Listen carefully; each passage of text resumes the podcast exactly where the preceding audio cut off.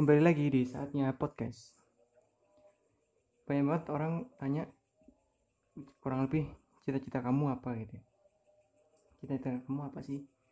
Pertanyaan yang cukup sulit bagi gue gitu kan. Uh, gimana gue mau jabarinnya ke mereka ya? Gue mikirnya gitu gitu. Cukup sulit untuk dijawab dan emang saya nggak tahu sih cita-cita saya apa yang gue mikir sampai gue itu kadang kesel karena gue kesulitan. Terus kan mesti efeknya kesel kan? Ya gue kesel lah. Emang kenapa sih harus tanya cita-cita? Maksudnya terus fungsinya apa sih? Lo tanya cita-cita gue apa? gitu loh. Esensi dari pertanyaan itu tuh apa? Dan setelah gue pikir-pikir ternyata cita-cita itu bukan pertanyaan untuk anak kecil ternyata yang asalnya gue kira wah or orang seumuran gue by the way gue 19 atau 20 antara 19 sama 20 tahun ya. Ya tergantung lo dengerinnya. Kapan kalau misalnya lo on time dengerinnya berarti 19 kalau misalnya lo dengerinnya setelah Oktober 2020 berarti umurnya 19 ya berarti gue umurnya 19 lah intinya kurang lebih lah Nah, setelah gue pikir-pikir ternyata cita-cita itu bukan pertanyaan buat anak kecil doang gitu loh. Ini di mana biasanya kalau kita ditanya cita-citanya apa? Mau jadi dokter, mau jadi astronot, mau jadi insinyur. Mereka nggak tahu insinyur apa, mereka bilang insinyur, arsitek, apa ya? Ya semacam itulah, pebisnis. Nah, setelah bertambahnya umur, gue mikir gue nggak punya apa ya cita-cita yang kayak orang anak-anak lain inginkan gitu. Gue ini ada backsound hewannya gitu nggak ya? Cicit cicit ya gue nggak gue nggak nggak punya cita-cita jadi jadi apa jadi apa gitu. Yang di, ya gue secara tidak langsung gue mesti kan kalau lingkungan pada punya cita-cita gue mesti merasa tertekan dong harus punya lah. Dulu gue salah-salahnya bilang dokter aja karena kehidupan pertama dari dokter kan. Gue mikirnya gitu terus jadi apa lagi lah.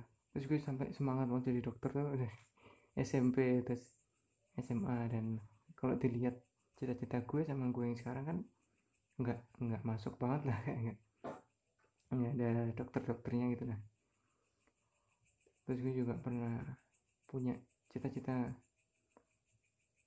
apa ya? Gue bahkan pernah kepikiran kepikiran jadi orang jual roti gitu karena gue pengen tahu aja gimana gitu rasanya. Gue pernah kepikiran jadi guru nanti gue kayak gimana. Tapi ya nggak ada yang bener-bener gue tulus gue pengenin gitu. Dan setelah SMP setelah SMP tuh di mana gue gimana ya? Gue SD kan masuk SMP tuh kan pakai nilai UN lah ya. Nah, gue SD-nya entah kenapa gue nggak nggak nggak belajar keras itu dan nilai UN gue sebenarnya nggak nggak jelek-jelek banget sih tapi emang ketat lah. Ibaratnya udah dianggap ketat lah. Uh, ini di, di di kota Kudus ya bukan di kota besar. Jadi gue di bawah di bawah di bawah standar masuk sekolah-sekolah favorit itu tapi dikit selisihnya dikit. Ya banyak juga ya terserah sih pokoknya. Intinya gue jadi sekolah di swasta lah. Ada sekolah di swasta di mana sekolah di SMP Muhammadiyah lah sebenarnya gue juga rada kesel juga sih sama gue nggak tahu gue kesel sama siapa waktu itu pokoknya. Dengan pembiayaan segitu dan kebetulan orang tua gue nggak nggak punya cukup budget gitu ya kadang bayar SMP masih nggak langsung nggak langsung per bulan lah kadang beberapa bulan gitu kan. Sampai lama pokoknya satu semester atau satu tahun. Ya kadang sering nunggak-nunggak gitu cuy. Dan ya itu kan jadi kayak ada tekanan ekonomi gitu kan kayak ada tekanan tagihan gitu kan walaupun nggak ke gue tapi kan kayak ya sama aja lah. Nah itu adalah dampak dari gue nggak belajar. Jadi misalnya gue belajar gue dapet nilai UN bagus gue sekolah di negeri yang di mana SPP-nya lebih rendah lah lebih atau bahkan nggak ada kan. Nah harusnya gue gitu sih tapi udah terlanjur udah jadi masa lalu juga. Terus apa hubungannya sama apa sama sama cita-cita? Lah terus di gimana ya pokoknya? Duit itu kayak dikuras buat um, bayar sekolah terus gitu loh kak. Ya lumayan sih lumayan sih bagi gue waktu itu ya. Mahal sih. Mana gue unggulan lagi maksudnya. Maksudnya bukan siswa unggulan ya itu kamu bisa daftar. Unggulan bisa daftar enggak ya terus ada ala-ala tesnya gitulah. Nah. Di mana kelas unggulan itu lebih mahal lah karena I don't know pulang lebih sore ber kelasnya. Ya, jadi rada lebih mahal lah.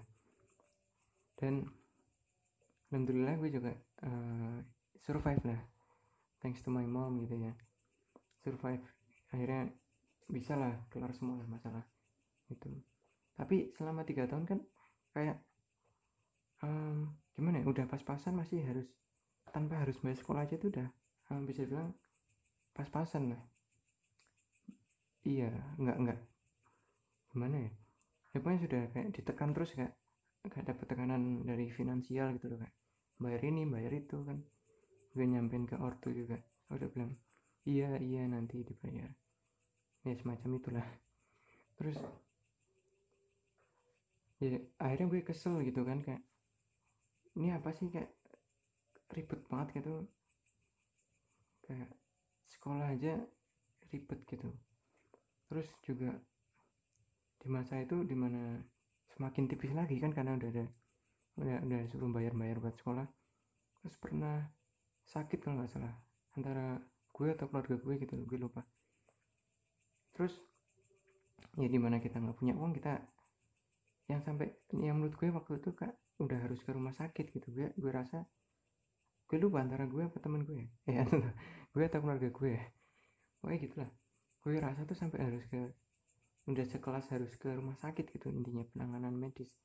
Tapi ya um, ortu gue cuma bilang ortu gue cuma di rumah aja dan um, ya sebisa mungkin ditangani di rumah dan itu ya buat gue nggak sedih tapi lebih ke marah sih. Dan gue lebih marah maksudnya kayak akses kesehatan sama akses pendidikan sesusah ini di Indonesia cuy. Bahkan setingkat gue yang menurut gue masih jauh lebih beruntung aja udah masa apa ya sesak nafas gitu untuk akses pendidikan sama akses apa kesehatan. Nah akhirnya gue tuh mikir akhirnya gue gini ya apa ya gue jadi kayak dendam gitu cuy. Besok besok besok udah jadi orang yang udah jadi yang udah mateng orang yang udah mapan ya gue balas dendam lah. Gue mau buat sekolah mau buat rumah sakit gratis gitu gimana pun gue mau gratis atau atau misalnya mau realistis juga mungkin paling lima ribu sepuluh ribu. Nah gue cita-cita ya bukan cita-cita. Gue ada goal spin ke situ dan itu yang gue pegang sampai sekarang yang gue tulus gitu karena emang gue ngerasain sendiri. Uh, gimana entah gue kan emang gampang tertekan ya. Jadi gimana tertekannya tertekannya orang gitu ya. Gue balas dendamnya ya gue pengen apa ya pengen buat um, kebalikan dari dunia ini gitu yang di mana apa di mana susah lah akses pendidikan akses kesehatan yang dari segi ekonomi itu susah gitu. Loh banyak gedungnya tapi mahal gitu loh cuy.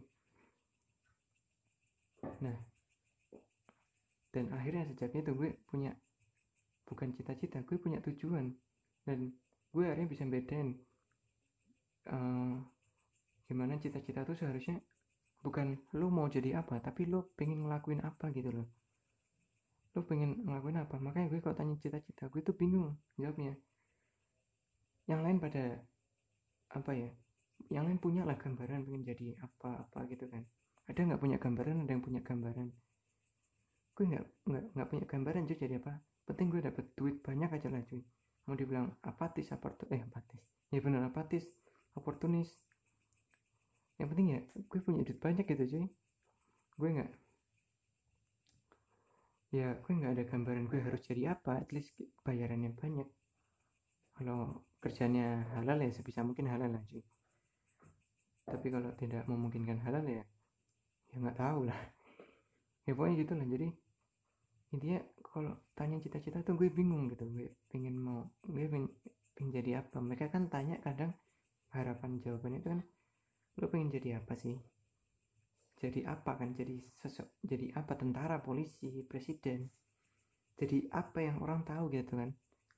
Tapi sebenarnya tujuan gue tuh bukan jadi apa tapi gue pengen ngelakuin apa gitu. Gue fokusnya ke itu sih bukan fokus ke jadi apanya. Misalnya nih cita-cita lo jadi presiden. Terus lo udah jadi presiden sekarang. Terus lo mau ngapain? Maksudnya lo udah membangun cita-cita itu selama bertahun-tahun gitu kan. Berpuluh-puluh tahun. Ya lo kan misalnya jadi presiden umur 40 misalnya. Dan misalnya lo selama 39 tahun berharap lo jadi presiden lo udah mempersiapin semuanya lah. Terus di umur 40 atau umur berapa pun itu lo udah jadi presiden. Terus lo habis itu apa tujuan lo? Apakah udah selesai itu? Apa lo punya tujuan baru lo pengen? Soalnya di kalau lo pengen jadi apa itu kadang di umur lo itu udah gimana ya? Kalau misalnya lo udah dapet yang yang lo pengenin mesti kan ada tujuan lain kan? Lah itu yang itu sih yang, yang apa ya yang susahnya di situ. Nanti misalnya lo udah jadi misalnya presiden terus lo kayak pengen oh pengen jadi dokter nih. Terus kan nggak cukup kan umur lo. Nah itu yang jadi yang gue nggak pengenin gitu. Gue emang pengen jadi apa pun gitulah yang penting punya duit banyak gitu. Makanya kalau tanya cita-cita lo apa? Sebenarnya ini emang nggak cuma cita-cita doang sih kalau segala pertanyaan tentang diri gue gue bingung gitu jawabnya cuy. Kalau udah ada di apa udah ada di episode yang introduction itu ya itu gue emang orang itu kesusahan gitu cuy. Kalau pertanyaannya tentang diri gue sendiri tuh gue kesusahan sumpah kayak gue nggak ah nggak nggak kenal kenal banget sama diri gue gitu loh kayak kayak nggak nggak deket-deket banget gitu. Dan kalau tanya cita-cita ya gue bingung gitu. Mau jawab apa ya karena gue nggak tahu pekerjaan maksudnya gue nggak tahu pekerjaan gue bakal jadi gue nggak tahu pekerjaan gue pengennya jadi apa gitu. Yang aku tahu gue pengen buat pengen pengen melakukan itu pengen melakukan hal itu kan. Pengen melakukan hal yang tadi udah saya sebutkan ya tapi nggak tahu jadi jadi apa pekerjaannya. At least gue dapetin duit duit banyak. Dan merealis, merealisasikan ekspektasi gue gitu. Dan misalnya tanya kan gue bilang apa ya? Gue mau jadi kaya udah gitu doang sih. Nanti dipikir kayak ih pikirannya uang uang doang. Ya kadang gue juga itu sih nggak enak gitu ngomongnya ke orang kayak takutnya nggak kejadian. Maksudnya kayak paham nggak? Kayak misalnya lo cerita ke orang-orang tuh gue takutnya kayak nggak kejadian gitu coy. Ini kan kayak tujuan besar gue. Maksudnya ya walaupun misalnya pun gue nggak berhasil ya at least gue pengen mati dengan berjuang itu cuy dengan ke arah situ gitu loh. Gue pengen ya kapan pun misalnya gue dipanggil ya at least gue bertujuan ke situ gitu loh. Ya ya gitulah pengen buat rumah sakit pengen buat uh, sekolah dan gue asalnya gue pengennya se Indonesia gratis gitu ya gue pengen buat cabang-cabang di Indonesia gitu gratis buat. Gue lihat kelihatannya tidak semudah itu gitu lah katanya butuh ber, ber, ber, beratus-ratus tahun paham nggak? Mestinya kayak butuh keturunan butuh anak gue yang lanjutin butuh cucu gue buat Indonesia buat yang gue ya terus gue semakin eh, realistis ya at least satu lah at least satu sekolah. Ya mungkin nggak sekolah yang ter kurikulum ya tidak berkurikulum tapi ya at least pendidikan lah at least apa sekolah bisa sanggar bisa at least kayak les-lesan gitu juga nggak apa-apa at least gratis gitu at least yang buat orang-orang nggak dapat akses itu gue kasih akses gitu loh. Sebisa mungkin gitu sih cuy. Lah makanya itu gue kan kalau cerita gitu kan kayak terlalu terlalu bullshit ya kayak terlalu ya terlalu lucu lah kalau di share ya gue nggak nemu orang yang pas aja sih buat cerita tujuan gue dan gue belum pernah cerita ke siapa pun. Jadi misalnya kalau ada orang yang tanya cita-cita gue ya um, se paling mentok ya gue jawab gue pengen jadi orang kaya raya gitu. Ya lagunya Bruno Mars kan yang I wanna be billionaire. Nah gitu. Ya gue terima kasih juga buat kalian yang udah dengerin omongan gue yang ngalor ngidul itu yang udah ngalor ngidul ini dan appreciate banget yang kalian yang sempetin waktu kalian 15 menit lebih buat dengerin ini podcast. Ini cuma cerita dari gue doang ya. Jadi poinnya ya kalian nentuin cita-cita bukan pengen jadi apa tapi pengen melakukan apa karena nggak semua pekerjaan tuh ada setiap waktu kan? Kayak dulu ada di Eropa tuh ada yang tugasnya um, nyalain lampu jalan. Ada ada yang tugasnya nyalain lampu jalan gitu kan. Jadi lampu jalan tuh yang pasti pakai api itu. Um, ya api lah ya semacam itulah. Itu ada yang keliling-keliling nyalain gitu tuh ada. Itu di Eropa ya. Gue gue nggak tahu tahun berapa karena gue nggak pernah di Eropa dan sekarang mana? Udah nggak ada kan? Karena lampu jalannya udah nggak udah nggak kayak gitu lagi cara nyalainnya. Udah pakai udah pakai sensor gitu cuy. Udah nggak ada yang mencet gitu. Ya mungkin ada satu dua tombol lampu yang dipencet ya tapi kebanyakan sekarang pakai sensor kan. Jadi udah mulai senja gitu ya udah mulai nyala dikit-dikit gitu. Terus dulu nggak ada yang namanya um, dulu nggak ada yang namanya programmer nggak ada yang dulu ya dulu nggak ada yang nama programmer sebelum sebelum 2000-an kadang maksudnya programmer tuh nggak umum banget lah. Sekarang banyak lah dicari programmer desain grafis animator yang semacam-semacam itu kan. Jadi maksud itu pekerjaan tuh berubah-ubah gitu ada revolusi namanya revolusi industri gitu. Ya step ini kan udah 3.0 ya menuju 4.0 kan. Nah itu pekerjaan banyak banget yang berubah cuy banyak banget yang diganti otomatis terus manusia berubah pekerjaannya berubah lah. Ya bisa mungkin ya jangan jangan apa jangan fokus ke mau jadi apanya gitu. Karena itu kan lo di kalau mau jadi apa itu kan lo tidak dibatasin sama orang-orang di border di border kan pilihan lo mau jadi apa. Pilihannya ini ini ini gitu kan. Lah kalau bisa lo mau mau ngelakuin apa gitu. Jadi nggak lekang oleh waktu gitu cuy lo pengen bantu orang kalau bantu bantunya di bidang apa gitu. Nah gitu lebih enak sih bagi lo nanti kalau lo mau ngelakuin apa-apa.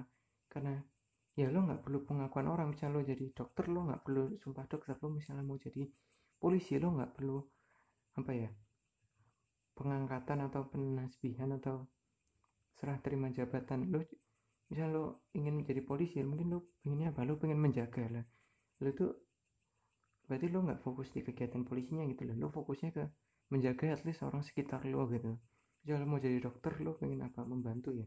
Bantu di bidang medis atau lo pengen kalau dokter emang lo harus sekolah dokter sih tapi nggak harus nggak harus lo melulu jadi dokter yang di rumah sakit lo bisa buka misalnya lo tujuan general lo tujuan apa ya? Yang general lo pengen uh, membantu orang dengan ngobatin ya. Lo uh, bisa ngobatin orang sekitar lu ya. Ya kayak ninja medis gitulah. Lu pengen jadi presiden itu lo tujuannya apa? Ya lo runtut ke yang general terus baru ke spesifik gitu. Jangan yang spesifik dulu baru yang general gitu. Itu menurut menurut gue lebih enak sih kalau lo pengen pakai cara yang lain juga nggak apa-apa gitu. Dan gue juga uh, mau bilang terima kasih aja 18 menit yang udah ditemani buat gue cerita. Yang maaf gue uh, misalnya intonasinya kurang jelas ya. Dan sekian dari saya. Sampai jumpa